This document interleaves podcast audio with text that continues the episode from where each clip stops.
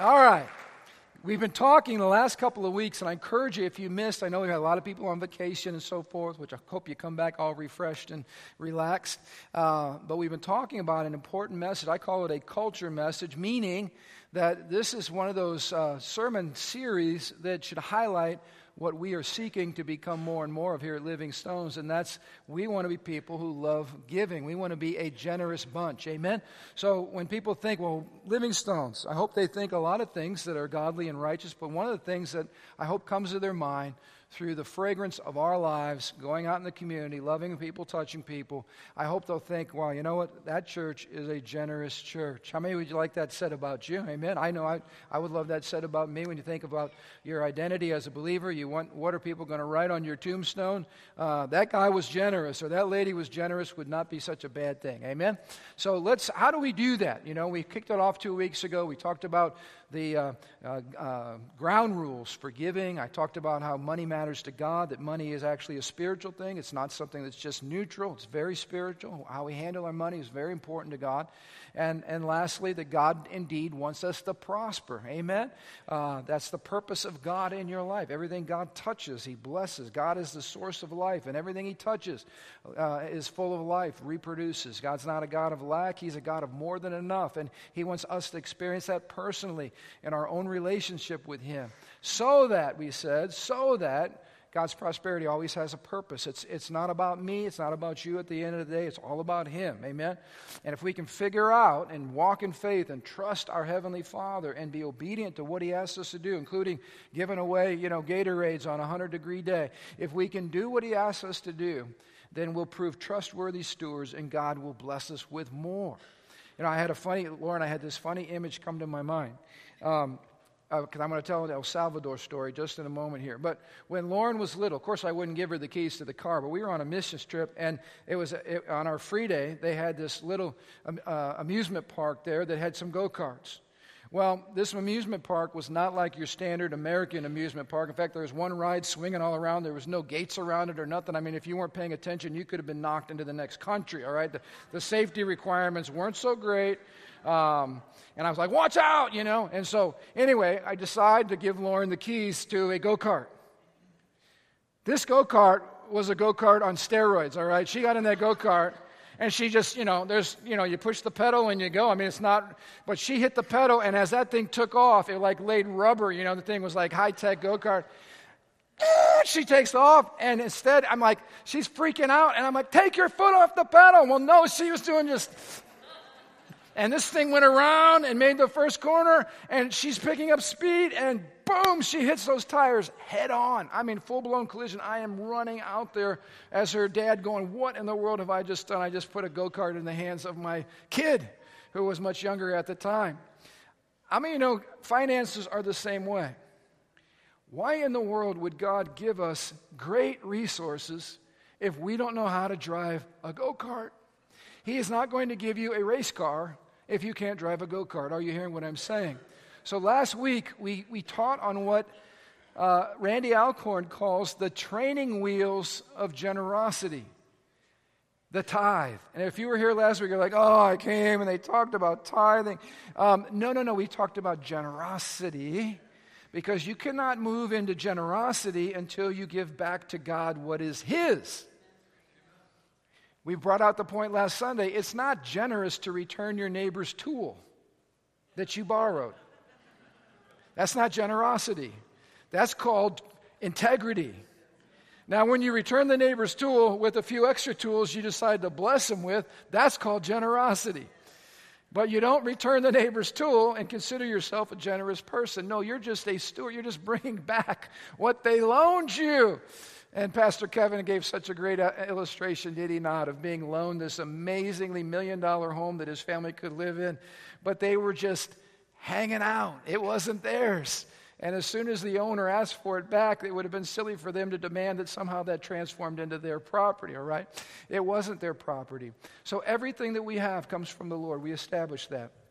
And until we learn to trust God, to give Him back, to steward, to manage, 90% of the 100% that He's given to us, we, we have just taken the training wheels. We, you know, we just take the baby steps of what it means to be generous. And so, this is something I want you to think about.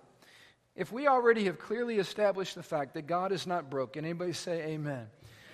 That you know what, if my personal disobedience, my robbing God, my not being a good steward, my, that does not cause God to miss some payments or the whole kingdom shaking under the weight of, of my disobedience. Can, can we all just re, you know, relax? Uh, that's going to be good. All right, good news. But here's the deal if God doesn't need the resources, which He doesn't, then why does He spend so much time talking about money and how we handle it? Maybe there's something he's trying to keep us from. Maybe there's some dangers he's trying to keep us out of. Maybe there's some treacherous ground that God's trying to save us from walking in or a cliff he's trying to keep us from going off. In fact, I want to talk to you this morning about the guardrails, what I'm calling the guardrails of generosity. Generosity actually acts as a guardrail in our lives to keep us from danger. Now, open up your Bibles with me or you can follow along on the screen, but I really prefer that you bring something to read the scriptures with yourself, that you can interact with them, circle them, underline them, whatever. But I want to read in 1 Timothy chapter 6, and we're going to begin in verse 7. 1 Timothy 6, and we're going to begin in verse 7. It says, After all, we brought nothing with us when we came into this world, and we can't take anything with us when we leave it. So if we have enough food and clothing, the Bible says, let us be content. Look at verse 9. But people who long to be rich, they're lustful, they're greedy after riches, they fall into temptation. And the Bible says that because of these uh, heart desires, lust in their heart, they're tempted, and it says that they're trapped by foolish and harmful desires. And look what happens next. This is really serious. These desires plunge them into ruin and destruction.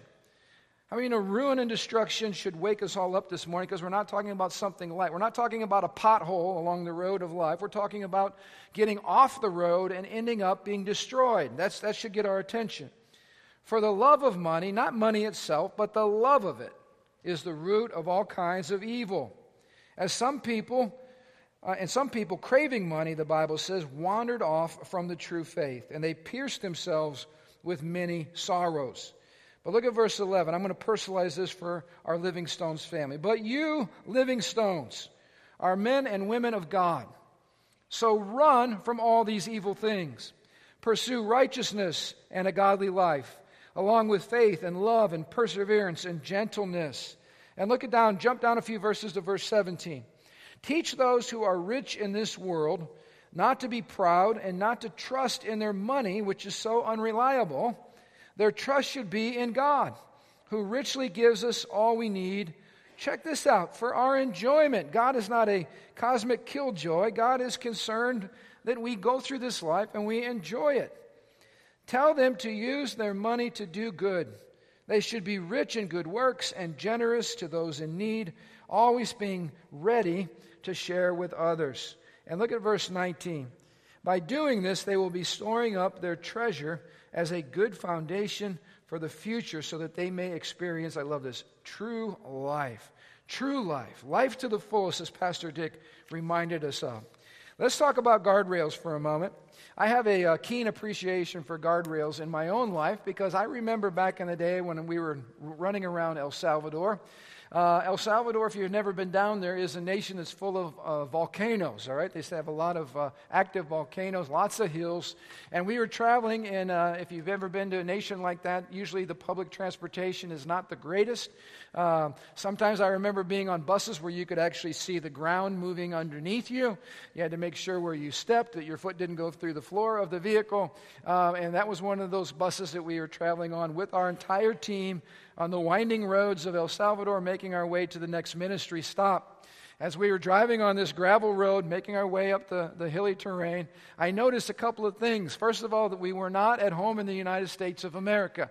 Um, there were not like extra space on the side of the road. Any of you been on roads like that? This was a road where you could look over the side and realize how high you were and how rocky it was down there and how dangerous it would be if you got too close to the edge. So, as we're making our way up the curve, our bus driver goes to shift and he misses the shift.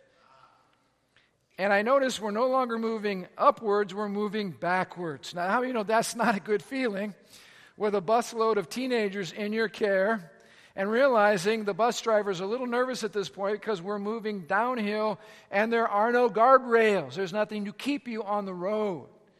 And praise God, I, I, you know, I know when we get to heaven, the Lord's going to open our eyes and we'll hear the rest of the story, as they say.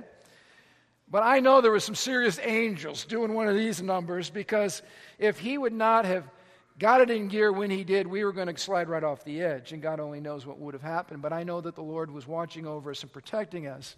But I'll tell you, I had a keen appreciation for guardrails at that moment because I, I knew that, that we had just made it through a tremendously dangerous situation that could have caused a lot of destruction uh, and death for our team. Guardrails are important. Now, here's what I want us to talk about this morning God has established generosity as a form of a guardrail to keep us from getting off the road, falling off the road, driving off the road, or sometimes the guardrails separate the other side of the road. We've always seen people that have fallen asleep or whatever, they end up in the head on traffic and causing damage to somebody else. So a guardrail is meant to protect you and it's meant to protect other people around you or other people that you love from danger. So, how does generosity serve as a guardrail? Well, let's take a look at this passage because I want to highlight three deadly sins that are all money related. Now, I shared this last week. None of us should ever be offended about coming to church and hearing teaching about money. Let me tell you why. There are three things we're going to highlight this morning that are not potholes, they're things that could kill you. Let me just say that again. There are three money associated sins that can kill you. Is anybody interested in finding out what those might be? When I talk about killing you, I'm not just talking about this life, I'm talking about eternity. How we handle money, as we said in week one, matters to God. He talks a lot about it. And how we handle money is not this separate little compartment. It is actually a part of discipleship. What I'm telling you is if you are at a church that cares about your soul, they will talk about money. If they don't care about your soul, they'll just avoid it. But I'm telling you, money is associated to behavior that can kill you and damn you. And so we should talk about it and we should be very, very alert to what these dangers are. So let's talk about the first one. The first sin we've got to avoid is the danger of pride. Look at what it says in verse 17 in our text this morning. Teach those who are rich in this world not to be proud. Isn't it interesting that money and arrogance often go hand in hand. Not always, but many times money and arrogance or pride go hand in hand. Have you noticed that folks that have a lot of money are usually the powerful and the prestigious? Uh, they go to, to, the wealthiest restaurants, live in the wealthiest neighborhoods. Uh, they've got it made, of course, in the world's eyes. At least that's how we look at them. Uh, but many times it's the possession of resources that causes one to be puffed up with pride. If you go through the scriptures, and I'm just going to give you a taste of it this morning, but if you go through scriptures, you will find God speaking about this issue dozens and dozens of times. Let me just give you a sampling. Take a look at Ezekiel, the prophet Ezekiel in chapter 28, verses 4 and 5. He's prophesying under the anointing of the Holy Spirit to the prince of Tyre, and he says this he says, By your great wisdom and by your trade, you have increased your riches and power. And look at the result of an increase in riches and power. Your heart is proud and arrogant because of your wealth. Look at what the prophet Hosea says in, in uh, verse, or chapter 13, verse 6. But when you had eaten and were satisfied, you became proud and you forgot me, God says. Look at Psalm 49, verse 6. They trust in their wealth and they boast of their great riches. And finally, look at Psalm 52, verse 7. Look what happens, the Lord says, to the mighty warriors who do not trust in God. They trust in their wealth instead, and they grow more and more bold in their wickedness. Isn't it amazing? God does not have a problem loving rich people, but rich people have a problem loving Him.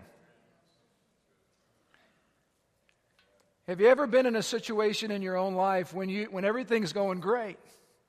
Your health is good, your job is good, the bills are paid. In fact, you might even have a surplus.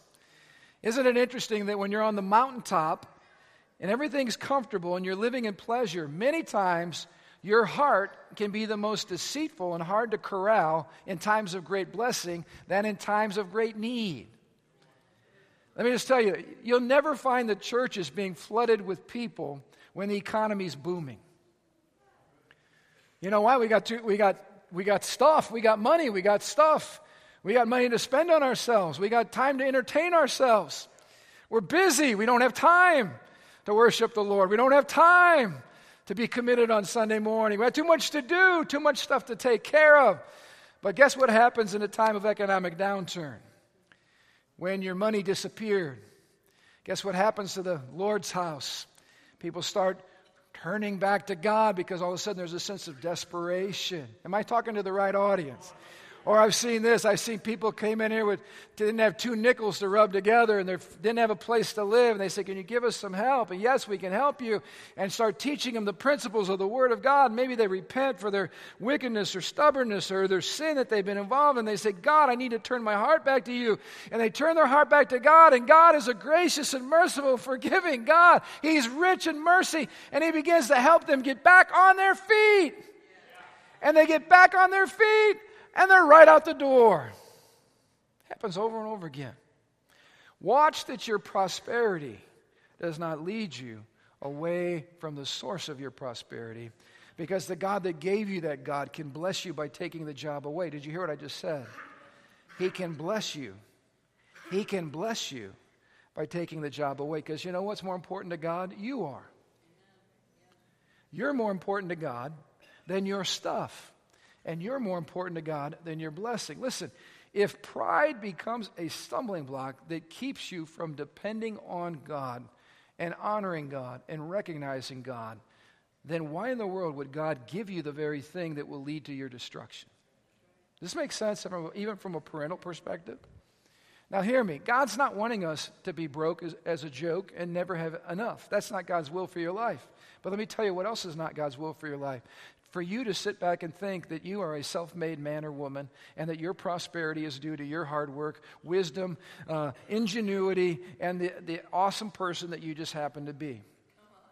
How many of you, I'm going to wind the tape back. This is how you came into the world. You were totally naked. You had a cord attached to your belly button that was attached to your mama, who carried you for nine months. Don't ever forget it. You came out with a cheesy cottage cheese like substance all over your body.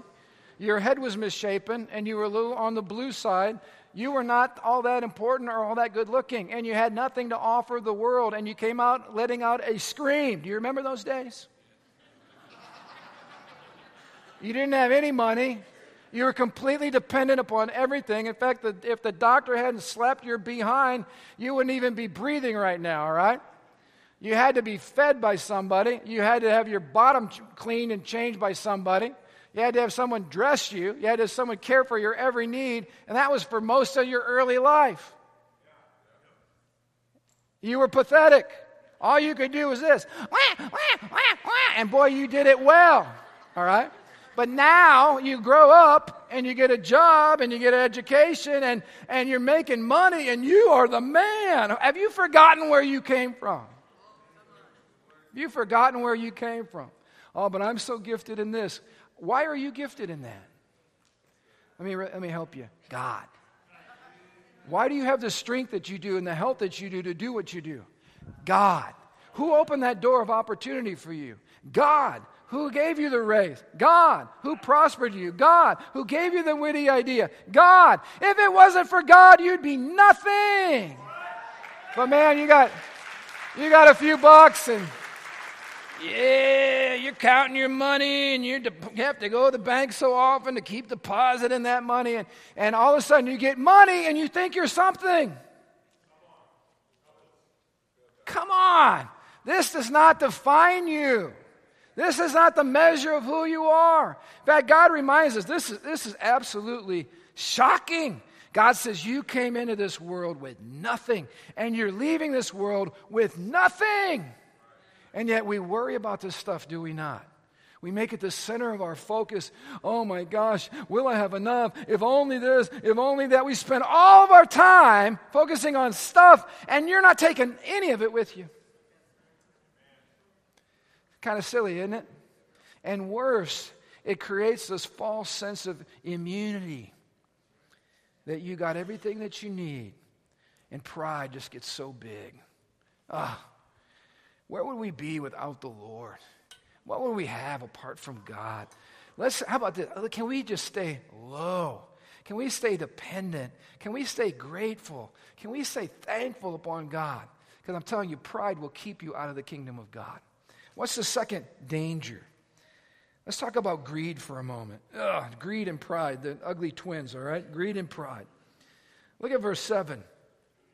After all, we brought nothing with us, and when we, came, when we came into this world, we can't take anything with us when we leave it. So if you have food, you got some clothes, hey, be content, the Bible says. Look at verse 9. But people who long to be rich, that's that inner yearning, man. I'm going to set this goal. I'm going to be a millionaire by the time I'm 30. I'm going to do whatever it takes. I'm going to work my tail off. I'm going to make my business, uh, uh, you know, I'm going to invest in my business so I can be wealthy and I can have all this money. Look what the Bible says. You're going to fall into temptation. You're going to be trapped by these foolish and harmful desires, and it's going to lead you to ruin and destruction for the love of money, pursuing money, living for money, making money the center of your affections, the Bible says, is the root of all kinds of evil.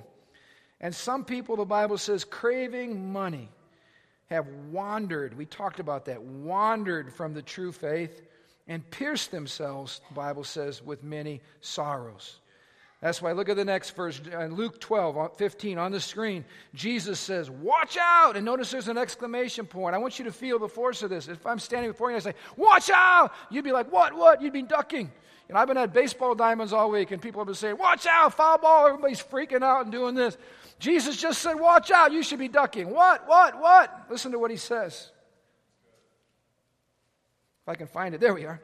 Be on your guard against all kinds of greed a man's life does not consist of the abundance of his stuff, his possessions. Your money that buys your stuff is not the center of who you are or why you're here.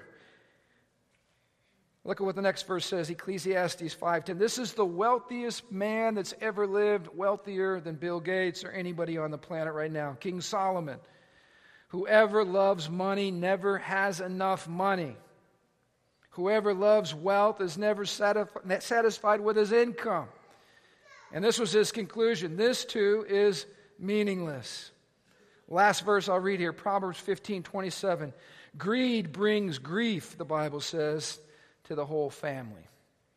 How many of you know a greedy person is constantly focusing on stuff and not focusing on people? A greedy person is always after the next paycheck, the next thing your money can buy, and you're not focusing on what's truly important, which is people with eternal souls and destinations.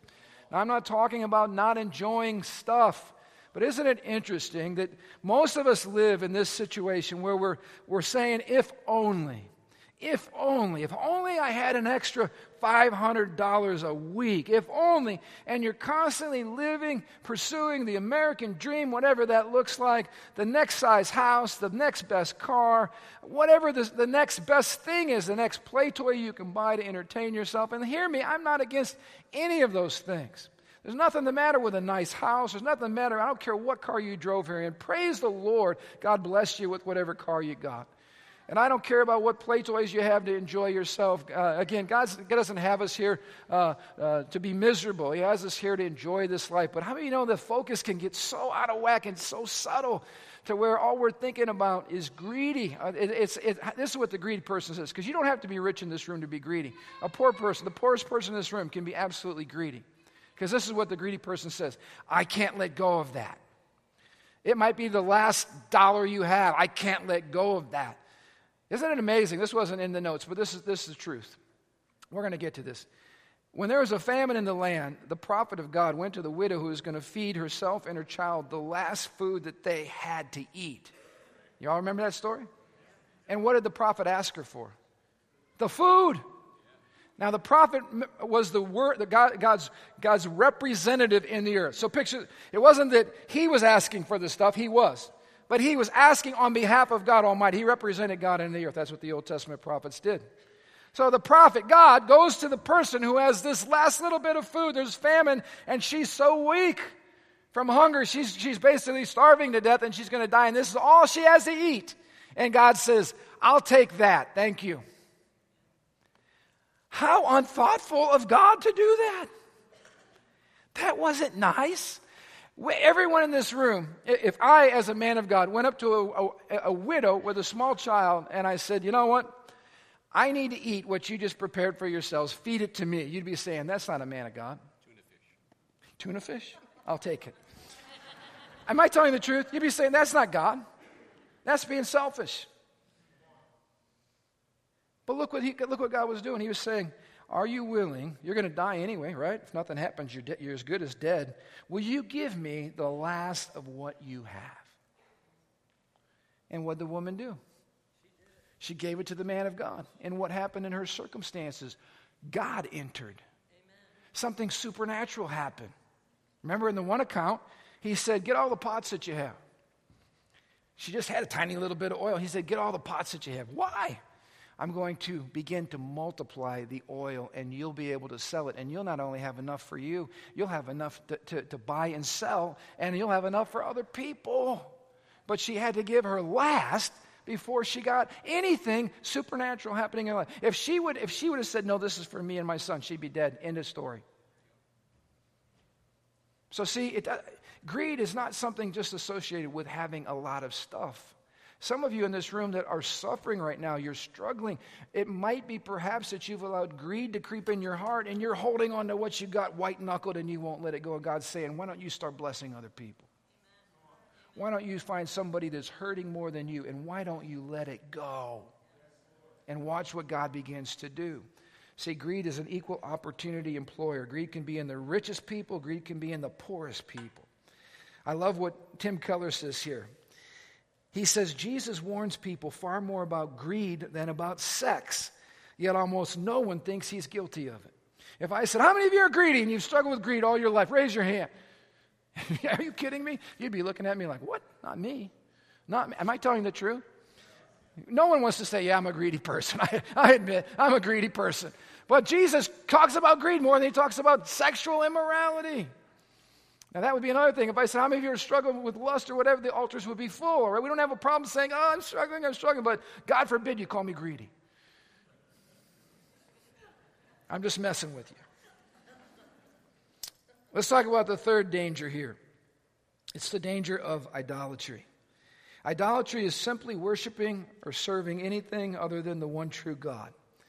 And have you figured out that pride and idolatry go hand in hand?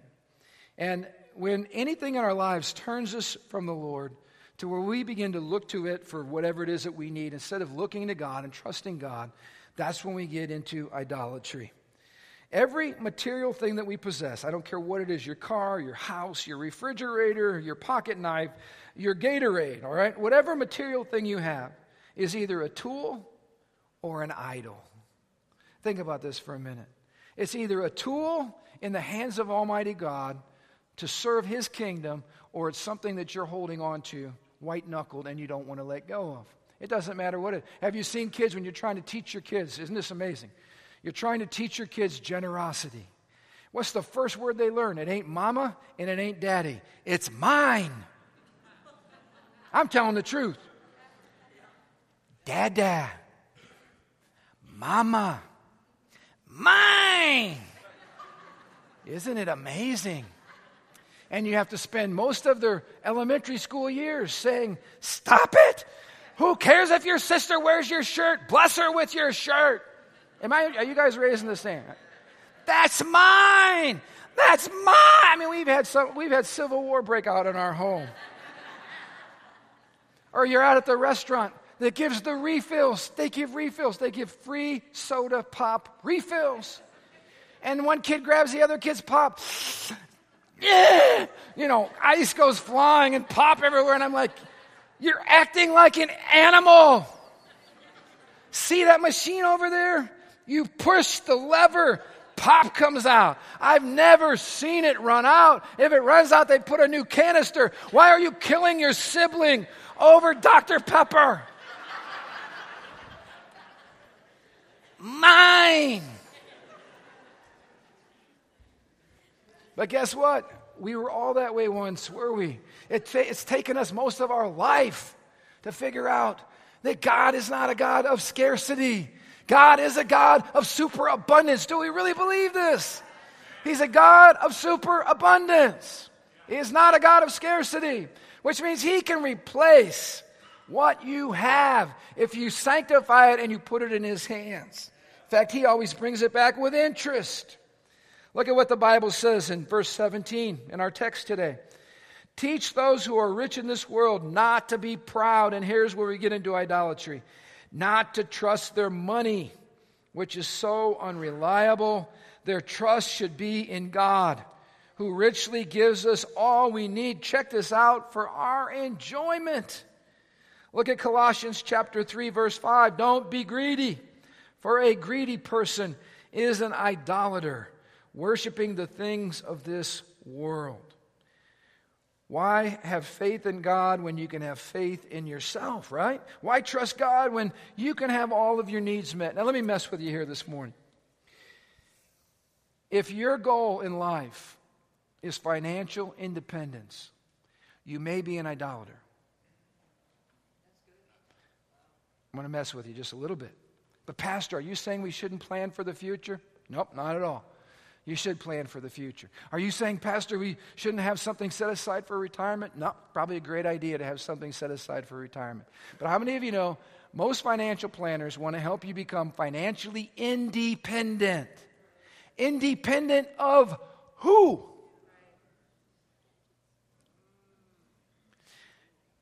Here's what I notice in human nature. If you got a nice big fat retirement, and you got your 501ks all maxed out, and you got some rainy day funds, and you got more than enough right now, and you're in good health, but hey, you got health insurance too. And you got life insurance, and you got disability coverage, and, and you got all your bases absolutely covered. And then you sit back and you go, Yeah, I'm in a really good spot. But what generally happens when you don't have to rely on God for something in your life? What is happening usually to your spiritual life? You start drifting from God. I had a chance early in my life to pursue a different calling, and I was with my lovely wife, and we were talking about this right after we were newly newly married, and um, you know, we both had a passion for God. We wanted to make our lives count for Him. And, and I was thinking, do I take this opportunity or do I go this opportunity? Lord, show us. And I look over at Marion and she's crying. How many of you guys know when your lady's crying? Problem. What was it? Something I said? Was I insensitive? Is it your, is it your birthday today and I missed it? You know, what, am I, what did I do wrong? And I said, What's up, honey? And this is what she said. She said, I have never seen a person that was wealthy that had a passion for Jesus. Think about it. Now, I'm not saying that they don't exist, but I'm saying in her life, she had never seen with her own eyes a wealthy person on fire for Jesus.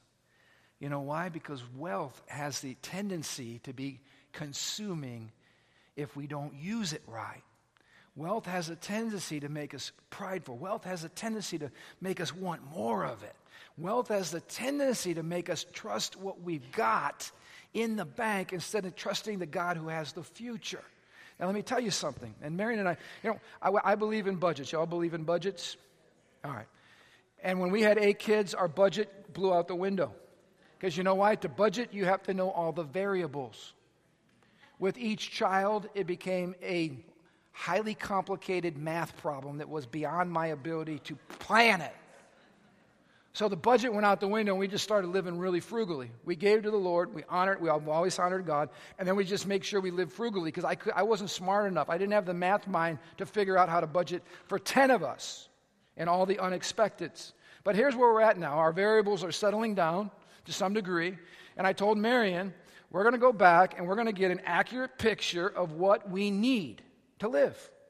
We're going to get an accurate picture. And then we're going to believe God for more. But we're believing God for more, not for me,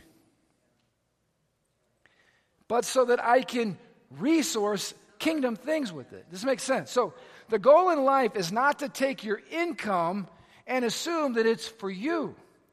It's to figure out what you need to live. And I'm not talking about austerity. I'm not talking about, hey, one pair of clothes, that's all we need. One pair of shoes, kids, that's all we need. One carrot, that's all. No, I'm not talking about poverty. I'm just saying, what do we need to live? And then we believe God that when He blesses us above that, guess what? There might be some source, some opportunity He would give me to invest. Is this making sense? Now, why would we do that? To make sure that what he's blessing us with does not become a stumbling block so that I just drove off the cliff because I misshifted and I'm dead and my family's dead. And I become an idolater in my heart because I'm trusting my stuff more than I'm trusting God. Here's my point. If you are a wealthy person, God may ask you to give more so that you still keep depending on Him like the poor person has to depend on Him. Have any of you had to believe God for something in your life that wasn't there and a deadline was coming and you had to believe God? Anybody besides me? And I did the right thing. I obeyed God. I'm living before Him. I'm spending time in the Word. How many know God speaks to you like crazy when you're desperate? You're reading through the Bible and like the verses are jumping out at you and you're like, woo! And you're having this revival on the inside and you got to believe God and because you're obedient. Maybe it was the tithe you gave that money. You're like, oh God, how am I going to make ends meet? And your, man, your prayer life went up. You know, man, you're in church that Sunday, you're worshiping. Jesus, you better show up. All right, I mean, that's like the source of your worship. And guess what? God shows up. And you're like, woo! And you're on fire. And then you get promoted. And then you get money. And then where are you? Where are you? You used to be right in the center, pursuing God, living on the edge, trusting Him, and then God blessed you. And now you're just trying to keep all your accounts in order and make sure you got everything counted and you, don't want to lose anything. You want to make good investments and you got all this stuff you bought now and it all ha- you all have to take care of all that stuff, right? You don't have any time. You don't have time. You don't have time for God. You don't have time for people. Remember the guy in the Bible? He, he got blessed. God blessed his crops and he said, I'm going to build a bigger barn. And that very night, dead. God said to him, You fool, I didn't bless you to build a bigger barn. Maybe I blessed you because there's people that are hungry that could have used that. Why didn't you seek me? You just thought it was all for you. You became a silo unto yourself instead of a conduit, a, life giving river to bless other people. See, listen, it doesn't matter whether you're low class, middle class, upper class. The goal is this God is trying to keep you dependent upon Him for everything, trusting Him, believing Him. And many times, a wealthy person, God will ask you to give more because you're like, oh my goodness, are you serious, Lord? Yes, because He wants you to trust Him, just like the person with no retirement plan. And the reason He's going to do that to you, hear me, is because He loves you. He would rather your wallet be lighter than lose you. Hmm. God's pretty smart in this stuff, isn't he? So don't make your goal financial independence. Make your goal to always be financial dependence. Y'all hear what I just said?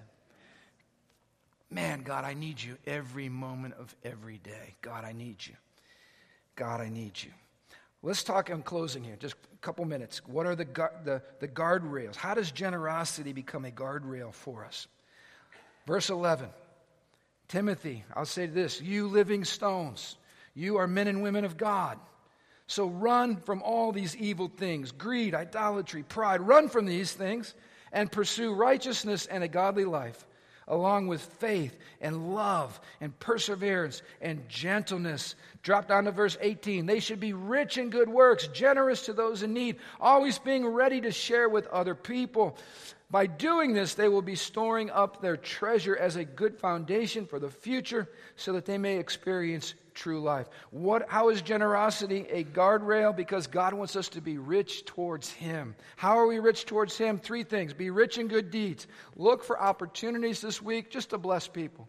We had an opportunity. We went out with Marion's folks on Saturday. We had some breakfast at their regular stomping ground. And, um, uh, you know, when you go to a place on a regular basis, you actually get to know the people working there. And they were like rock stars in this place. A lady came up, you know, hey, you want the regular? How many know you've arrived when that's what they say? You want the regular? Um, I was like, wow, I can only aspire to that. That is awesome. And, uh, and before you know it, this lady, because of relationship, she's sharing her heart. What a horrible week she had. She said, I said, we're getting ready to pray. Can we pray for you for anything? Yeah. She said, I've got, been having vertigo.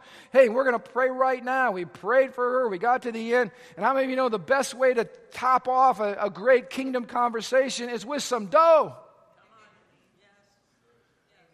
I just got to mess with you. Don't you ever witness to somebody get up from the restaurant and leave a tract with living stones on it and not a tip. Please never do that. Leave a whopper, leave, leave something that gets their attention.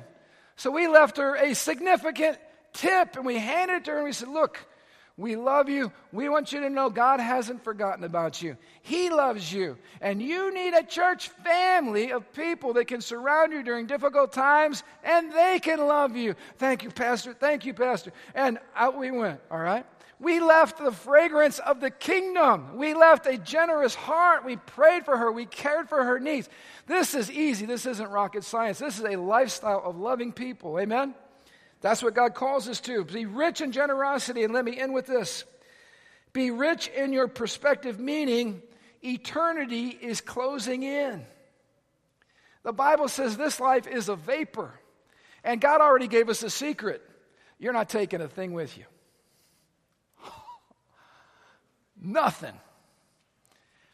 Wouldn't it be great if we could take what we have and somehow sanctify it so that it got translated to the next life where we're going to spend eternity? Wouldn't that be cool? If we could have this magic machine that if we took money here on earth and we did something cool kingdom with it, God would take it, multiply it, and send it ahead for us. Wouldn't that be awesome if that could happen? Guess what? It does happen. It's not a magic machine. God says, if you will invest in what I'm doing, I will send it ahead where there's no moths and there's no rust to eat it up. And he says, You're going to have it on the next side to enjoy forever. That's a good deal, is it not? What, so here's the question to ask What is it in light of the great day? How am I going to sanctify what God has given me so that it's transferred ahead as reward in the next life? How many of you know I've said this before? God is not a communist. When you get to heaven, you don't all get the same white gown. Here's your keys to the same cubicle, same furniture, and here's your reward. Everybody gets a, you know, a chicken leg and a biscuit. All right, there you go. Yay, we all made it. Nope, not going to be the case. You get in by the grace of God. Your reward comes from what you have done with what you've been given. What you do with what you have matters to God. And God wants us to make sure we're sending it ahead. I'm trying to help you out here. I got one last verse. Listen to this. Listen to this. This is awesome. Proverbs 11 4. Riches will not help you on the day of judgment, but right living can save you from death. Hallelujah.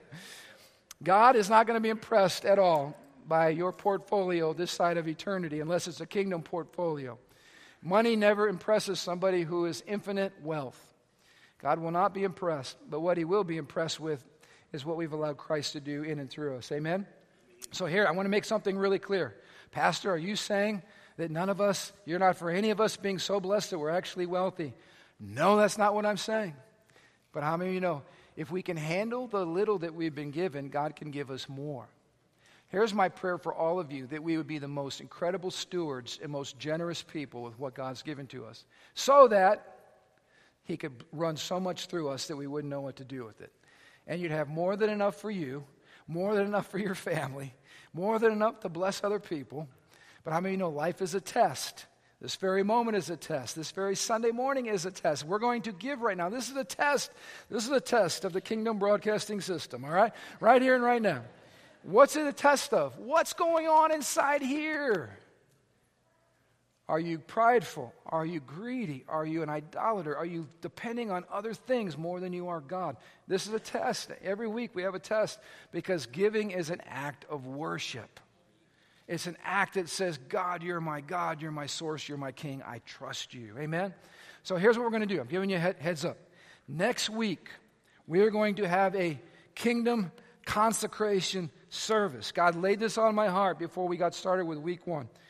This is what he said to do. And I was talking with my son Joel about. Some of you own your own businesses in here, all right? How many of you know it's really wise to take the business and make God the CEO and you work for him instead of you running the business and asking God to work for you? This makes sense.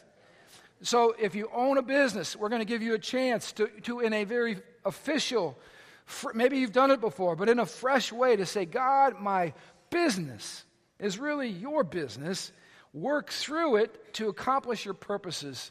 How many of you know God wants to bless what's His? I'm going to say that again. God wants to bless what's His. He's not so crazy about blessing what's yours. But He really loves to bless what's His.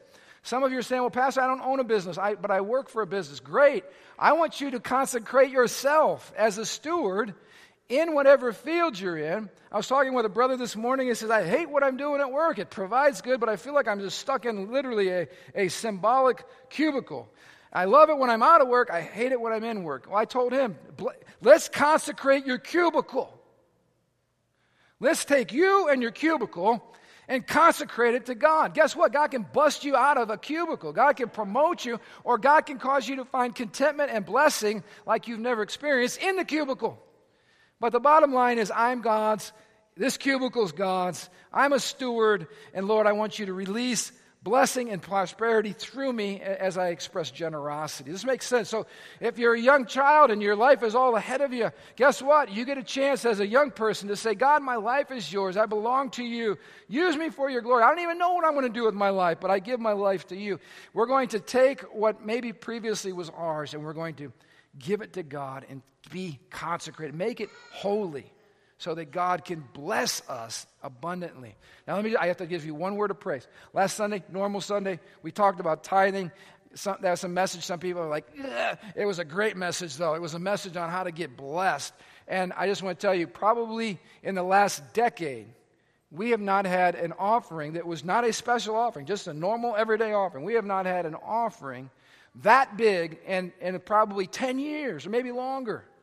Now that's awesome. I say that because that's because because listen, listen, because it is absolutely a spiritual thing. It's a discipleship issue.